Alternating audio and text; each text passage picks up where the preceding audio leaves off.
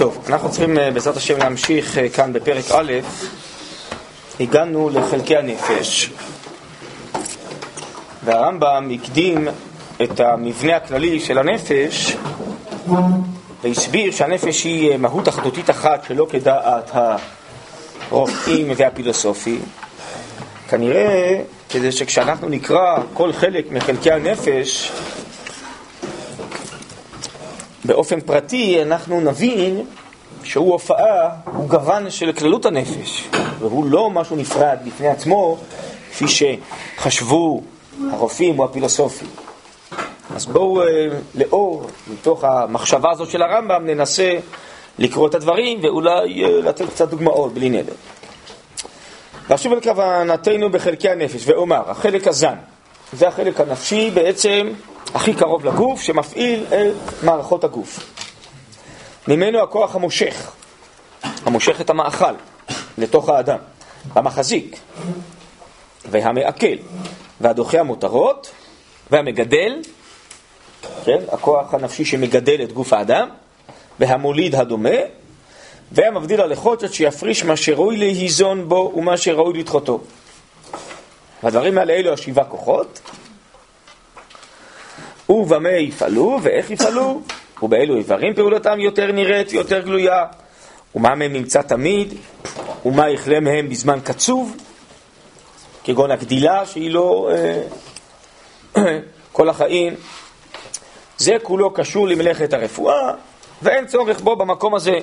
כי אני, אומר הרמב"ם פה, לא עוסק עכשיו ברפואת הגוף, אנחנו עוסקים כאן ברפואת הנפש. אני רק מזכיר את החלק הזה, הנפשי, שהוא מפעיל את כל מערכות הגוף האלה, שהרי חס וחלילה, אדם שאיננו חי, אז כל המערכות האלה אינן פועלות. אז אם כן, ברור שכשהן כן פועלות, זה לא בגלל שהגוף עובד לבד, אלא החיוניות שבגוף. נפש אדם האחת היא זאת שמפעילה את כל מערכות הגוף, נכון? אז אני אם כן עוסק עכשיו בכוח הנפשי הזה,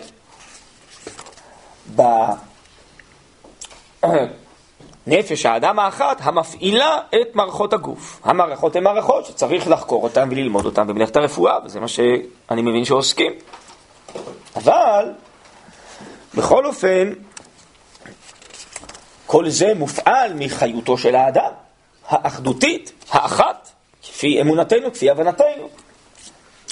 אז אולי באמת קצת אה, צריך לתת דוגמאות כדי לפתוח את עינינו, לראות את זה יותר ויותר, משום שבסך הכל בהסתכלות הרגילה, הראשונית שלנו, אנחנו אומרים, מה זה קשור? יש נפש, זה תכונות, זה אופי, ויש אה, גוף. אנחנו לא רואים מיד את ההכרח, הקשר בין הדברים. באמת הרב קוק מזכיר בתחילת ספר אורות התשובה, המדיצינה, הרפואה, עוד לא השתכללה מספיק כדי uh, לעסוק בקשר בין נפש לגוף, וההשפעות uh, מהנפש לגוף, ומהרוחניות לגוף, ומהגוף לרוחניות, שהרי, כן, uh, חטאים uh, עלולים להביא לאדם רעות גופניות, כפי שהתורה אומרת, כפי שחז"ל אומרים, כן. חזרה בתשובה של האדם אמורה אה, לגרום לו שיהיה לו אה, טוב נפשי וטוב רוחני, אז יש קשר בין הדברים. טוב, אז אולי ננסה לתת קצת דוגמאות, אולי לטפס איתם בלי נדר מה שנצליח. מפה ומשם, לא בהכרח בצורה כל כך מסודרת, אבל קצת לפתוח את העיניים לעניין הזה. אולי באמת מאז ימיו ועד היום הרפואה קצת אה, השתכללה יותר בדבר הזה. לא בהכרח אולי מה שנקרא רפואה קונבנציונלית, גם קצת, אבל uh, uh, יותר מזה אולי הרפואה האלטרנטיבית, שבאמת עוסקת הרבה בקשרים בין נפש לגוף. רק שאצלה יש הרבה שיטות, ולא כל דבר כל כך בדוק ומנוסה כמו ברפואה, מה שנקרא קונבנציונלית. אבל למשל, ניקח דוגמה, מקצוע שמאוד מתפתח בשנים האחרונות, שנקרא ליצנות רפואית. נכון? מה זה קשור, מה אתה פה עכשיו בקרקס, עושה את זה בבית חולים פה, מה, מה מכניסים פה לוליינים? ברוך אתה אדוני אלוהינו מלך העולם, שהכל נהיה בדברו. אלא זה מתוך הבנה שהחולה זה קודם כל בן אדם, זה קודם כל נפש. ועוד הוסיפו בכל מיני אה, אה, מרפאות כאב, או פעם היינו בבית החולים עם אחד עם הילדים שלנו, אז היה צריך לתת לו איזה זריקות, או אה, לא יודע מה, איזה טיפול כואב. אמרו, אנחנו מוציאים אותו לחדר אחר, שם עושים את הטיפולים הכואבים. שאלתי למה? אז אמרו לי, כי אנחנו רוצים שבחדר שלו יהיה לו נעים, שהוא לא יפחד בתוך החדר שלו. טוב, זה ודאי דבר של מודעות, שמתחילים להבין שהאדם הוא לא רק גוף, כן, ואתה מטפל בגוף, אה, לא קשור לאישיות שלו, לנפש שלו. האדם הוא קודם כל נפש, ולפי כוחות הנפש שלו, הוא גם מצליח להתגבר על חלק מהמחלות הגופניות, ייתן לו כוח התמודדות, כוח נפשי. כן? הכוח הנפשי יעזור גם לריפוי הגופני. וחוזר חלילה. אז ממילא אתה צריך גם לעסוק בנפש של החולה, לא רק בגופו, אם אתה רוצה שהוא יתרפא. אז מישהו כזה מדוכא ומיואש וזה, אז ייתכן מאוד שגם הריפוי הגופני שלו לא יצלח, או יהיה מסובך יותר, מורכב יותר, ארוך יותר.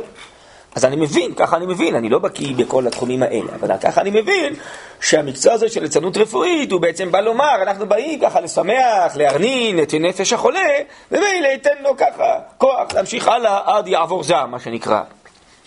אותו דבר, כל הנושא הזה של הכאב. כן, האמת היא שהיום גם התחילו קצת, יש עובדות סוציאליות, אני יודע מה, לטפל גם במשפחה של החולה.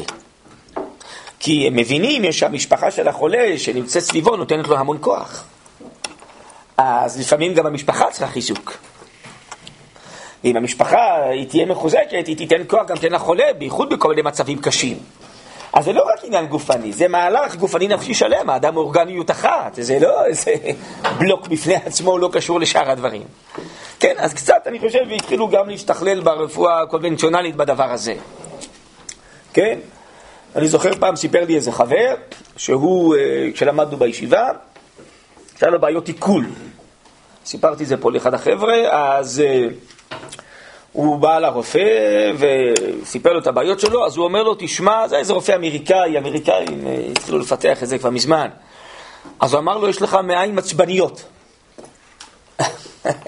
לכן האוכל לא מתעכל טוב. זאת אומרת, טוב, אז מה התרופה לזה? מה הרפואה לזה? אמר לו, תירגע. תירגע, אז גם המעיים שלך לא יהיו עצבניות, ואז אתה, האוכל שלך יתקל טוב. זה מתחיל מהנפש, זה לא מתחיל מן הגוף. נכון? יש תחום שלם היום בריפוי, בעובדים סוציאליים, בפסיכולוגיה, שנקרא ריפוי בעיסוק.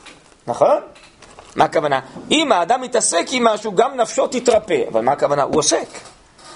מה זה קשור לנפש? לא. ריפוי הנפש ידי על ידי עיסוק גופני. זה תהליך הפוך.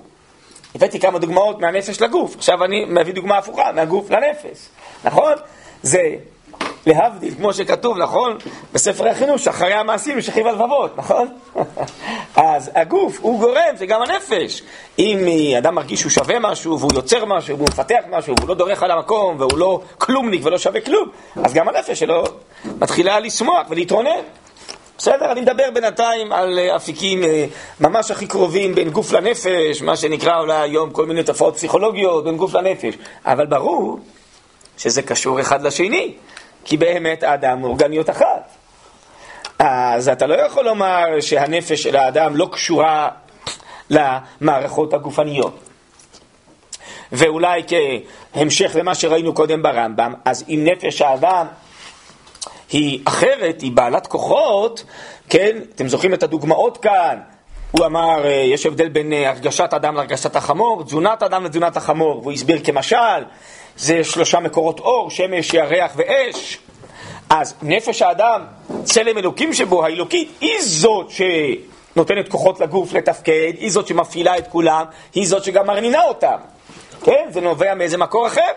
יכול להיות שחלק מהדברים האלו שאני מתאר הם לא שייכים לבעלי חיים, נכון? שם זה הכל באופן אינסטינקטיבי עובד הקשר בין הדברים. אין להם נפש כזאת מפותחת, שאתה יכול לשכלל אותה ולהרנין אותה ולגרום לזרימה של נפש וחיים לתוך הגוף או הפוך, כן? כי זה נפש אחרת. אז אה, ברור שהכל נובע משורשה של הנפש, שזה הצד הכי אלוקי, אמרנו הכי נשמתי, הכי עליון, צלם אלוקים שבאדם, קדושת ישראל. אבל אני רק מתאר את נקודות ההשקה, את נקודות המגע, ברור שזה קשור אחד לשני, נכון?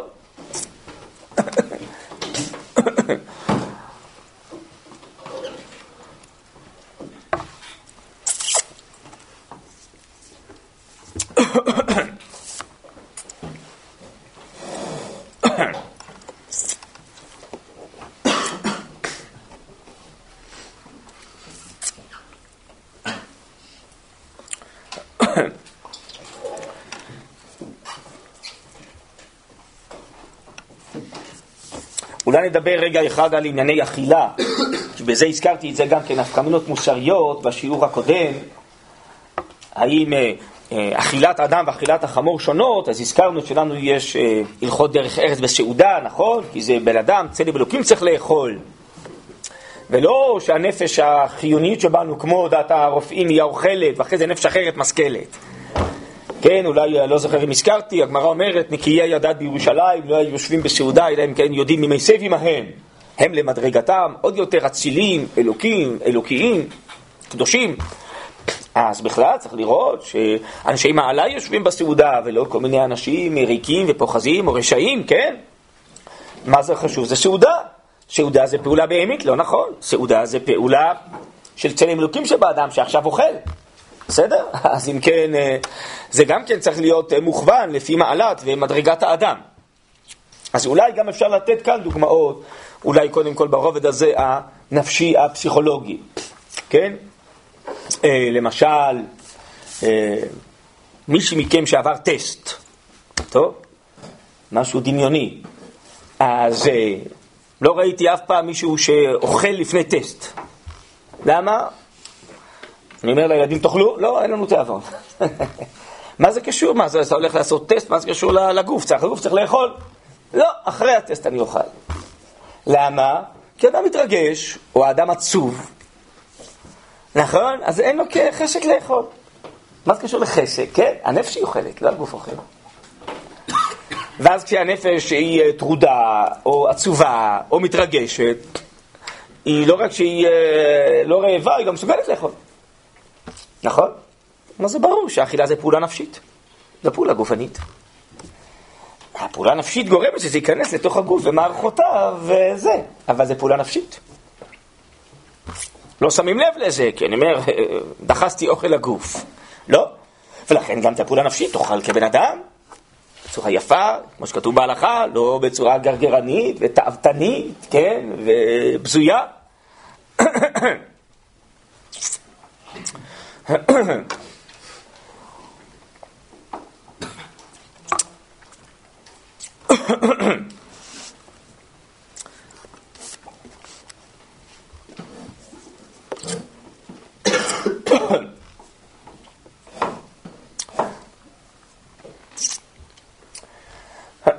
وبميلا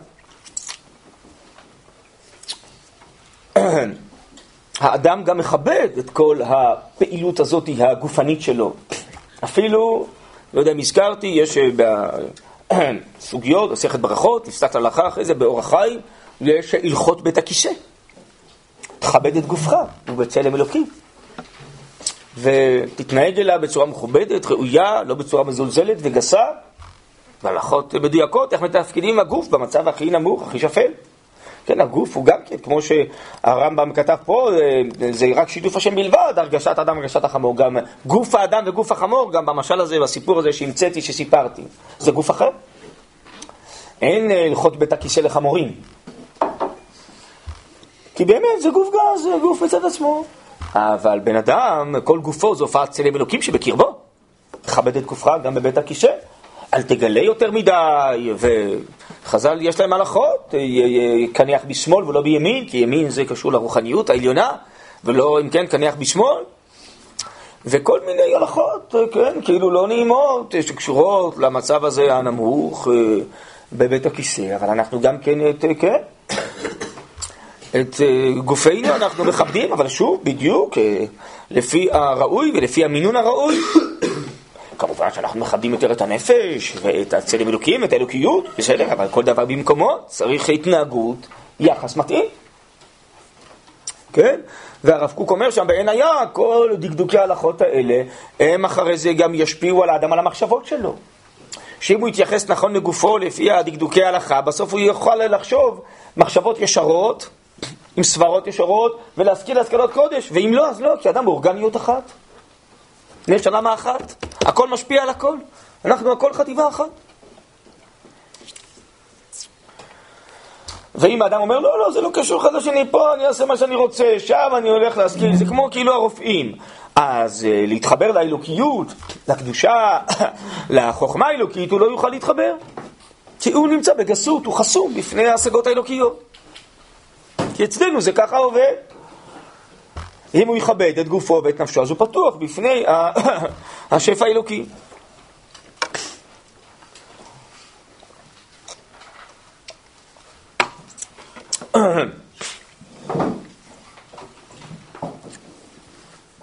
הכוזרי במאמר שלי עושה חשבון שלם, וזה נושא אחר, שבעצם האכילה, החומרים זה בשביל הנפש, לא בשביל הגוף. משום שהוא אומר, המאכלים מתפרקים ובסוף כל מיני חומרים אה, זורמים ללב ומביאים אנרגיה וחום ולעד, ובזכות שהלב מתפקד וכל האיברים, אז הנפש נקשרת לגוף. הוא אומר, משל, מתקרבים עכשיו לחנוכה, אולי זה מתאים, כי המהר"ל אומר שנר חנוכה, לפי תקנת חז"ל, זה קערה, פתילה ושמן. טוב, בהלכה אנחנו אומרים גם נרות אחרים, שעווה וכן הלאה, אבל לפי המהר"ל זה המושג שמן, אה, נר, סליחה, בחז"ל. אומר המהר"ל, סליחה, אומר הכוזרי, שהמאכל לגוף זה כמו השמן לפתילה. בשביל מה צריך שמן? תדליק אש בפתילה וזהו. לא, זה חומר בעירה. בלי חומר הבעירה, האש תפרח, תתח... אה, תיפרד מן הפתילה.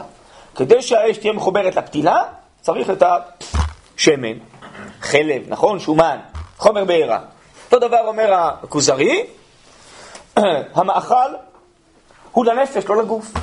בזכות שיש חומרים וחומרי בעירה בתוך האדם, אז הנשמה, הנפש נקשרת ללב. הלב זה הפתילה, הוא אומר. החיוניות שבאדם, הצלם אלוקים, הקדושה לכל מדרגותיה, זה האש. ואיך האש נקשרת אל הגוף? בזכות החומרים של המאכל. אז יש חומר בעירה. ואם לא יהיו חומרי בעירה, ככה השם עשה, זה לא יישאר קשור. חס וחלילה, הנשמה תפרח מן הגוף. תודה רבה. אז אה, אם כן, הוא אומר זה הכרח. אז אם כן, בשביל מה אנחנו אוכלים? בשביל ליהנות את הגוף?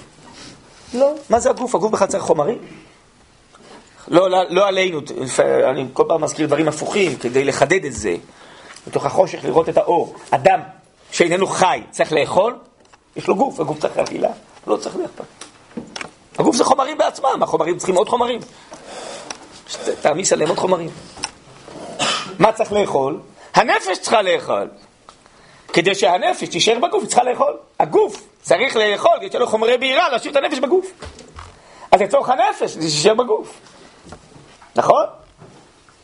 זה לא צורך הגוף בכלל.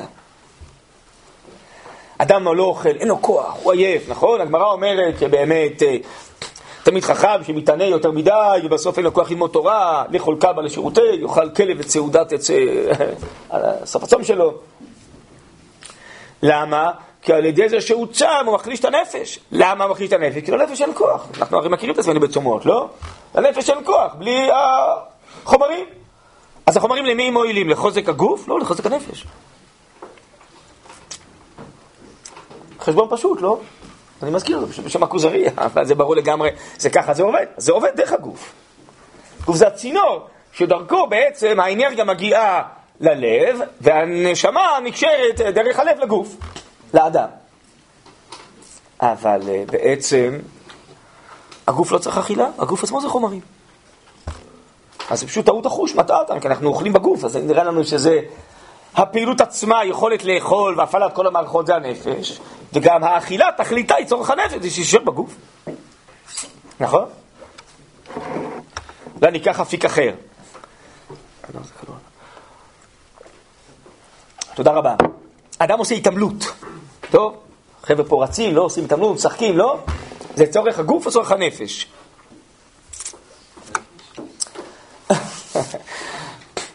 חומרים אחרים צריכים התעמלות? יש ליד חברון, יש הרבה מפעלים של אה, מחצבות, מפעלים של בלוקים, כן? זה חומרים, לא?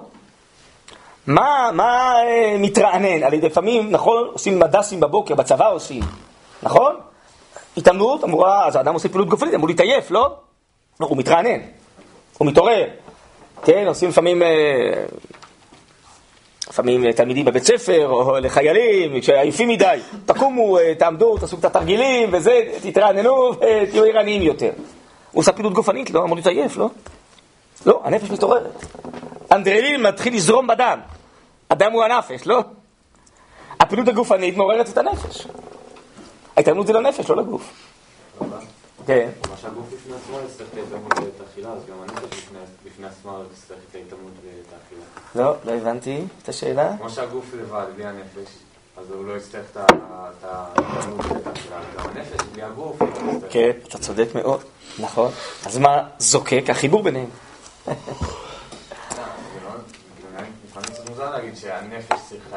כן, אתה צודק, אתה, הנפש לא צריכה את זה. יכולתי להתחיל יותר ארוך, רק רציתי לחסוך זמן. אז אתה, אתה תפסת אותי על חם.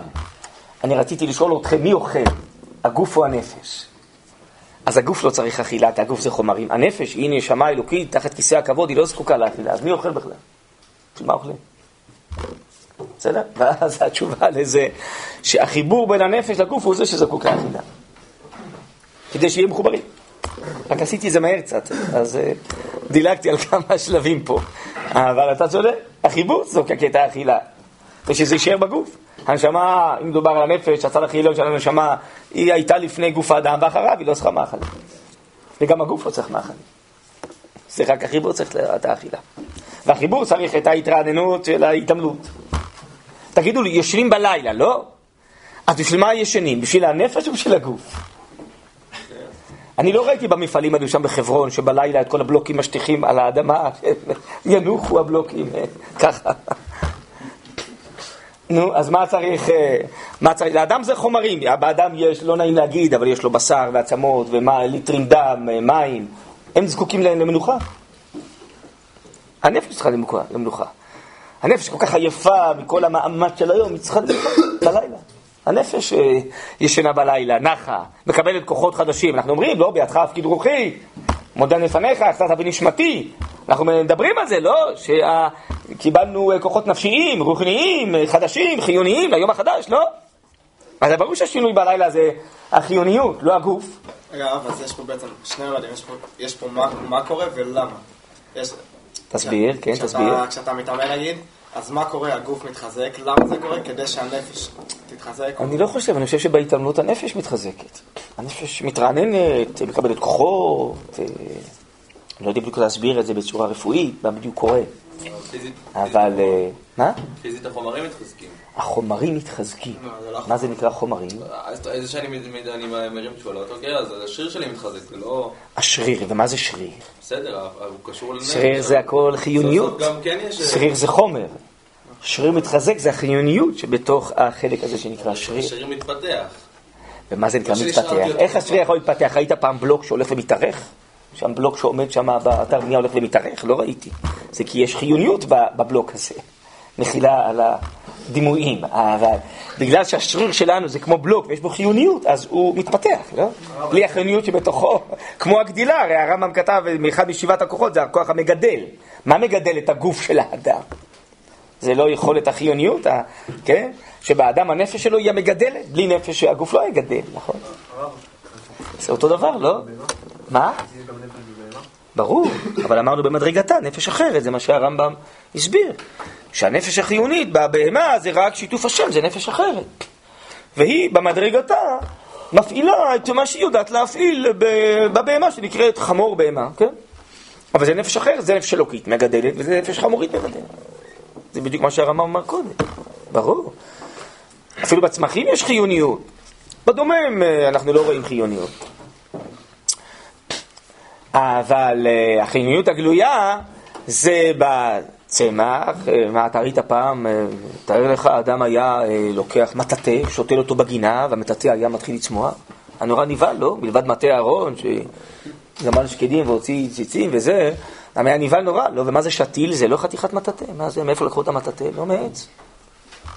אבל זה, שתיל זה מטאטא עם חיוניות. יש מטאטא חיוניות.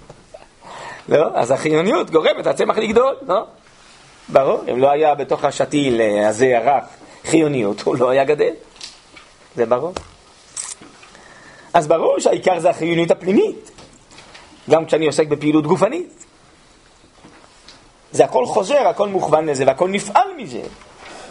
וככל שאדם יש לו יותר כוח נפשי, אולי הוא גם מסוגל לרוץ יותר מהר, לא? זאת התעלמות יותר טוב מחברו. למה זה כזה אתלט, נכון? אצן, שחיין, יותר טוב מחברו? אולי שניהם אותו מבנה גוף, אותו גודל גוף, אותו דבר. מה השוני? בנפש הפנימית, בכוחות הפנימיים, נכון? איך? מנטליות. מנטליות. אה, טוב. נראה לי אבל שזה אולי עוד דברים מנטליות. לא, ש- שאומרים שסתם בצבא מנסים לשבור את הכוח המנטלי של אדם. כל אה. יכולים לרוץ.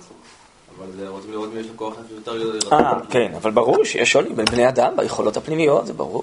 כמו שיש אה, שוני בשכל, שוני בשאר הכישרונות, יש גם שוני ביכולות הריצה או יכולות אחרות, כן? אז זה ברור שזה שינוי בחיוניות הפנימית, היא מפעילה את מערכות הגוף. אצל זה בצורה כזאת, אצל זה בצורה אחרת, כמו שאמרנו קודם, מעיים עצבניות, אז כל מיני כיוונים. למה יש לו יותר כוח פנימי, אז הוא מסוגל לעשות גם יותר דברים בגוף שלו. בעוצמה, בהתמדה, זה כוח. זה כוח של נפש, זה לא כוח של גוף. הוא רק מפעיל את הגוף, הגוף זה כמו גרזן ביד החוצב. מה, הגרזן חוצב בעץ, או מי שמרים את היד חוצב בעץ?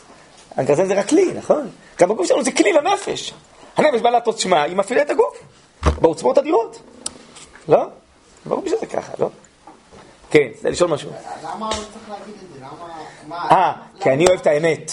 צריך להגיד את האמת. לא, אבל זה לא מוכרח. אני יכול להבין ש- שבן אדם שעושה התעמלות יותר רחבה שלו, אחר כך ירוץ יותר מהר, בגלל שהגוף שלו יותר מפותח. אה, טוב, לא. טוב, אולי. א', אולי, אני פשוט, אה, לפי הבנתי אומר את האמת. אבל אני חושב שזה מה שהרמב"ם מתכוון ללמד אותנו פה. אחרת, מה הוא אומר לנו? שכל הכוחות אה, הם מתוך נפש אדם האחת, והכוחות האלו, הוא אומר, מפעילים הרבה מערכות. הזן, המרגיש וכן הלאה. עכשיו הוא בזן, והוא אומר, הנפש אדם האחת מפעילה את הזן. וזה מה שהוא רמז קודם, שהתקשלו בו הרבה מן והתחייבו מזה דברים מגונים ודעות בלתי נכונות.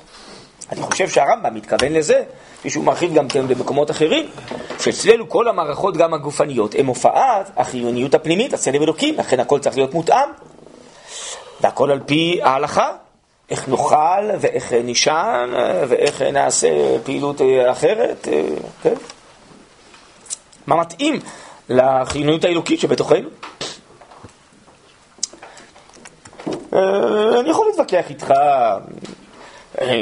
עניינית, האם עניין מסוים זה הגוף או הנפש. טוב, אבל אני חושב קודם כל שזאת האמת, וזה מה שהרמב"ם מתכוון, לכן אני הולך בדרכו.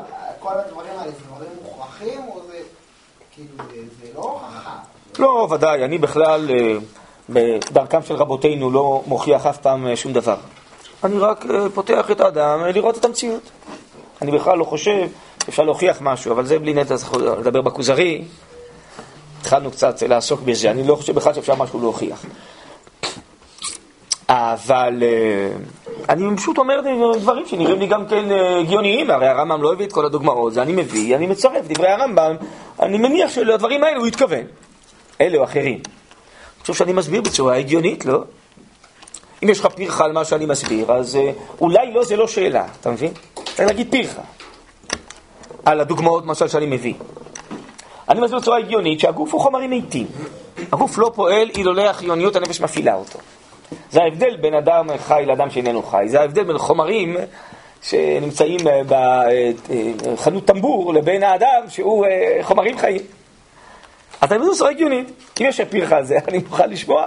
אולי אחת הדוגמאות שלי לא מדויקות, מוכן לשמוע. מה, האוכל הוא שייך לגוף לבד בלי הנפש? ההתעמלות שייכת לגוף בלבד בלי הנפש? טוב, נראה לי מוזר.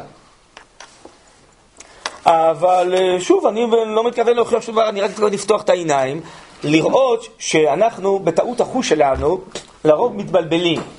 כי החוש שלנו רואה את הגוף והוא לא רואה את הנפש מול עיניו. הוא ודאי לא רואה את צלם אלוקים ואת הקדושה מול עיניו.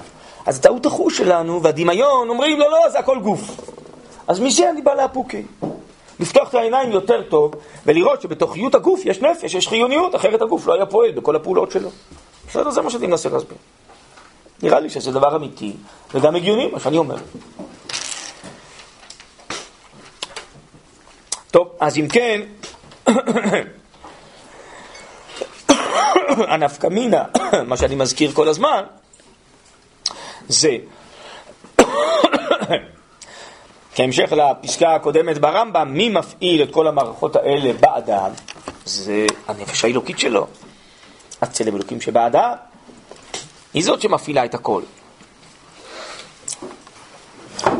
ולא בעצם איזה נפש אחרת, כן, אה, אה, או כוח אחר, בלשון הרופאים והפילוסופים, אלא באמת האדם הוא הוויה אחת, אורגניות אחת, והנפש האלוקית שלנו היא זאת שמפעילה אפילו את המערכות האלה. הזן והגוף, הדברים הכי נמוכים, הכי גסים, הכי תחתונים, הכל זה אצלנו אלוקי. זו הסיבה שאנחנו כן נחוש להציל בן אדם וציפורן קטנה שלו יותר מאשר דברים אחרים או בעלי חיים אחרים, בגלל שאנחנו חשים באינסטינקט. שפה זה הכל מדרגת אדם, הכל, הכל זה אלוקי. זה לא אה, משהו נפרד מהשכל שלו, מהחיוניות שבו, זה רק הגוף שלו, כאילו זה לא חשוב, זה כמו חמור. לא, אני חושב שהחושים והאינסטינקטים הבריאים שלנו אומרים לנו שהכל אחד. בכלל, אולי אפשר להוסיף עוד כמה מילים, אני לא רוצה להאריך יותר מדי, אבל אני מזכיר כל הזמן שאדם מאורגניות אחת. חושב שגם אפשר להסתייע מבחינה זאת למדע, לרפואה שמתפתחת, גם אם הם לא היו מגלים את זה, זה נכון, אבל גם הם מגלים את זה. כמו שהרב קוק אומר, הרפואה המדיצנה מתפתחת. ובאדם באמת נתפס היום, הרבה יותר מאשר פעם, כחטיבה אחת, אורגניות אחת, ומשתמשים בזה. שבעצם מכירים את כל האדם מתוך כל האדם. אה, דוגמה לדבר, אני יודע מה, יש תחום ברפואה שנקרא, איך זה נקרא? רפרקסולוגיה, נכון? כף הרגל, לא? שיש כאלה מומחים, הם אה, רואים את כף הרגל של האדם ויכולים להגיד לאדם כל מה שיש לו בגוף, כל התפקודים שלו, גם התפקודים הנפשיים, הכל. זה כמו איזה מפה. לא, יש כבר הרבה יותר מוכחים. יש, אה, לא יודע, אנדוקרינולוגיה, שזה כאילו כל ההורמונים בגוף, שיש אה. לך הורמון במוח שמשפיע לך על, אה, נכון. על הקיבה, או... נכון. יש, ב-DNA. לא, רגע, שנייה, לאט לאט, אבל אני רק רוצה רק רגע לפתח את הדבר הזה. אה, היה בירושלים, כשאנחנו גרנו בירושלים, היה דוקטור ציפורן. היו לו שלושה תלמידים, אז הוא, היו מראים לו את הציפורניים, ויכל בדיוק להגיד לאדם כל מה שיש לו בגוף ובנפש וזה, ולתת אה, שיטות לריפוי. כן? יש כאלה יודעים דרך השערות, אצלי זה כבר לא יעבוד הרבה, אולי אצלכם. אבל דרך השיער יכולים להכיר את כל האדם. עוד כפות הידיים זה ידוע, לא, נכון? דרך הכתב, דרך שפת הגוף. למה? כי הכל כלול בכל.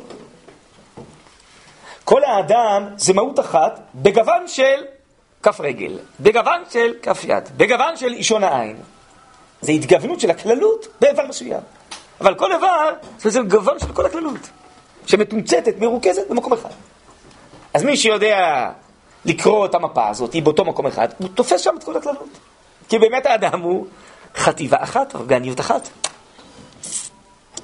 כן? ומשתמשים בזה, אני אומר היום הרבה, בכל מיני ענייני רפואה. וזה כנראה דבר אמיתי. וגם כל נפש האדם היא אחת. זה לא שיש לו איזה תכונות ומידות וזה, ופה יש לו כוח חיוני, וכוח צמחי, וכוח מחשבתי, וכוח רגשי, וכוח דמיוני. לא. הכל זה אורגניות אחת. כמו שהרמב"ם כותב פה. הכל זה חטיבה אחת. גם האדם מתרגש, כל אחד מתרגש אחרת. זה גוון של הכללות שלו. הדמיון, כל אחד מדמיין אחרת, כל אחד חושב אחרת. קשה למצוא שאנשים חושבים בדיוק אותו דבר. שהם התחנכו באותה צורה והם באותה סוגיה. למה? כי כל המחשבה שלי זו הופעת הכללות שלי, והמחשבה שלך זו הופעת הכללות שלך. וגם הגוף והנפש ביחד זה כללות אחת, אורגניות אחת. לא רק כללות בתוך הגוף, כללות בתוך הנפש. הגוף והנפש זה אורגניות אחת. זה הכל חטיבה אחת. ולא רק כללות הנפש שלי, אלא בעצם כל כלל ישראל זה תמצית אחת ממש, של הוויה אחת, שכל אחד מאיתנו הוא גוון מכללות ישראל. ככה מופיע בהרבה מאוד ספרים, בראשם אה, נפש החיים, רב חיים מנפש החיים, בספרים שלפניו ואחריו. וגם כל האנושות זה כללות אחת, וכל הבריות, כל העולמות, אין סוף. ככה כל המציאות בנויה. זה ההסתכלות הנכונה, אומר הרב קוק באין סוף פסקאות. הוא אומר, מה שהמדע לאט לאט חושף, הוא צודק. כל המקורות הפנימיים, הוא אומר, מכוונים לזה. שהעולם הוא אדם גדול, וכל האדם הוא עולם קטן, והכל נמצא בכל. וכל גודל נמצא בכל קוטן, הוא כותב באורות התשובה. הסתכלות נכונה, הוא אומר. טוב, אז זה ודאי חושף, פותח את העיניים, קודם כל אמת אחרת, אולי ממה שאני קולט בחושים. בחושים הכל נראה נפרד מחברו. אבל גם זה יוצר המון נפקמינות, גם רוחניות מוסריות, וגם אולי בסוף טיפוליות, רפואיות, ואין סוף דברים, ופיתוח העולם, כל מיני עניינים, כי הכל נמצא בכל. אז אתה צריך להתרגל למחשבה אורגנית, למחשבה כללית, למחשבה יותר עמקנית, חובקת כל. זה קשור לשמע ישראל, השם אלוקינו, השם אחד. מה זה השם אחד? זה לא מספיק רק להגיד את זה בקריאת שמע, צריך להגיד את המחשבה לזה, שכל המציאות היא אחדות השם. אבל המציאות, אתה רואה המון דברים שונים זה מזה. כן, אבל כולם זה גוונים, גוונים, גוונים של הכללות, וכולם זה אורגניות אחת. יש נפש אחת עולמית בחיי את הכל, אומר הרב קוק. צריך להתרגל למחשבה הכללית הזאת. הרי אז המושג שמע ישראל, שם אלוקינו שם אחד, הוא מקבל הרבה יותר עומק והכרה והשכלה, מה זה השם אחד? הכוונה השם אחד? גילויו אחד זה הכוונה. אבל יש הרבה דברים גם סותרים אחד את השני בעולם. נכון? טוב ורע, קור וחום, אור וחושך. בסדר, גם בגוף האדם יש דברים סותרים, אתם יודעים? יש חיידקים, יש דברים, יש המון דברים, כוחות סותרים בגוף האדם. ביחד יוצרים את גוף האדם. גם בנפש שלנו יש אורות וצללים, יצר טוב ויצר הרע. גם זה יוצר את האורגניות אחת. בתוך האורגניות יש גם טוב ורע בתוך האורגניות הזאת. ככה המציאות בנויה, ככה השם עשה, זה פלא כזה, זה נס כזה. אבל ככה כל המציאות בנויה, צריך להתרגל למחשבה הזאת. כן, סליחה, כן. לא, אם שנייה נחזור לגוף והנפש. כן. אם נרד לרזולוציות הכי הכי קטנות, של, של חומרים טכנית שהמם הגוף בנוי, כן. אה, אם למשל ניקח בן אדם שנייה לפני שהוא מת ושנייה אחרי שהוא מת, כן. נשים אותו עכשיו על, נמדוד אותו על משקל, הוא ישקול בדיוק אותו דבר, אבל נבדיל שזה חי וזה מת, כי, כי יש איזו חיוניות שחסרה, למרות שטכנית יש בו בדיוק את אותם חומרים. כן, אתה צודק, אבל אני גם לא אה, חושב שאתה רק צודק בדוגמה הזאת, כי זו גמרא מפורשת במסכת שבת, נפסקה להלכה, שאדם מת, אסור להוציא אותו בשבת אה, מרשות לרשות, ואדם חי מותר מי שמהלך ברגליו, כי חי נושא את עצמו. אדם חי הרבה יותר קל מאשר אדם מת. ארון נושא את נושאיו. זה גם כן איזה דבר מיוחד, לא? החיוניות עושה את עצמה. לא עלינו, אדם מת הרבה יותר כבד מאדם חי. זה נראה לי הסבירו, כי, המים שבגוף מסתובבים. כן, אפשר להסביר הכל אה, בצורה אנושית. גם קריאת ים סוף הייתה על ידי גאות ושפע. בסדר, אבל יש גם הסברים אחרים. אל תשתעבדו, אל תתמכרו לכל הסברי המדע שמכיר רק את החוש ולא מכיר את החיוניות. הסבר- בסדר, אולי זה גם הסבר נכון, בסדר, וההסבר הטבעי. תיזהרו מלהתמכר לזה. זה לא. בסדר, אני בשיעורים שלי מנסה לחלץ אתכם מהשיעבוד הזה, מההתמכרות אה, יש- להוכחות, מההתמכרות לחוש, מההתמכרות לכל ההסברים האלה הטבעיים. יש עוד עולם שלם שחסום בפני האדם התרבותי של היום. מרוב החוכמה והנאורות חסמו בפני האדם לראות את המציאות הרוחנית האלוקית, החיוניות הפנימית. בסדר? שמו היום מחסום. בסדר? אז אני עושה לכם, מנסה לעשות לכם פדיון שבויים, לפדות אתכם מהתפיסות האלה, הכפרניות, שלא רואות מלבד החוש שום דבר. ומה שמלבד החוש זה מיסטיקה, משהו כזה, מעופף, דמיוני. בסדר, אז צריך להתרגל לזה, זה להגיד את המחשבה, כי המציאות הרבה יותר עמוקה ועשירה. המדע תופס את קליפת החיים, את לבוש החיים, אומר הרב קוק, הוא לא תופס את תוכיות החיים. ואני חושב שמה שהרמב"ם פה מנסה לכוון, לפתוח את העניין הזה לתוכיות החיים. לכן הוא אומר, זה לא מספיק להגיד אה, נפש האדם ונפש החמור, זה יש פנימיות שונה, זה בדיוק מה שהוא אומר פה. זה לא המצאה של הרב קוק, שיש פנימיות שונה, הנה. זה הרמב"ם, הרציונליסט הזה, לא? ככה אנשי המדע חושבים שהוא פילוסוף, הפילוסוף חושב שהוא פילוסוף, לא. אז הוא אמין, הוא בסדר. כן? הוא לא רגשן כזה כמו רבנו יהודה הלוי. אז הוא בסדר. אז הנה הוא עצמו אומר שבעצם האדם הוא פנימיות. אז אתה אומר נפש האדם, הרגשת האדם, זה משהו אחר לגמרי, כי יש בה פנימיות שונה לגמרי. אז צריך להתרגל לזה פשוט. בסדר? זה פשוט אה, עניין של תרגילנו בתורתך, אין מה לעשות. אדם היום, חניך התרבות של היום, הוא פשוט חסום. הוא אדם שמכיר חצי מהמציאות, ואת החצי הפחות חשוב. את החצי הגופני, לא את החצי האלוקי, המהותי, הנצחי, הקדוש, הנאצל, כן? את מרכז החיים, את עיקר החיים. ככה, לצערי, אני גם מכיר לא מעט בנים, בנות, שאינם דתיים. הם שומעים פעם את הדברים האלו פעם ראשונה, הם נדהמים. לא גילו להם את זה. שומעים את זה בשקיקה היום. חבר'ה אה, לא דתיים, בנים ובנות. זה מדהים. הם תופסים, שבעצם לא גילו להם חצי מהמציאות. רק המדע עסק איתם בדבר הזה והעלים מהם כל שאר הדברים. זה מדהים. הם פשוט עומדים נדהמים, אנשים משכילים, חבר'ה. חיילים, חיילות, אה, עורכי דין, שופטים, בעלי מקצועות חשובים מאוד, אנשי מדע, זה מדהים. ככה זה. הם פשוט לא זכו לשמוע את זה. בסדר, זה הולך ומשתנה. החסימה הזאת הולכת ומשתחררת. בסדר, אבל זה תהליך. זאת האמת. יש כמה זמן שאפשר להעלים את האמת. טוב, אז אחרי הדרוש שנתתי לכם עכשיו, אפשר לעצור פה, לא? נמשיך בפעם הבאה.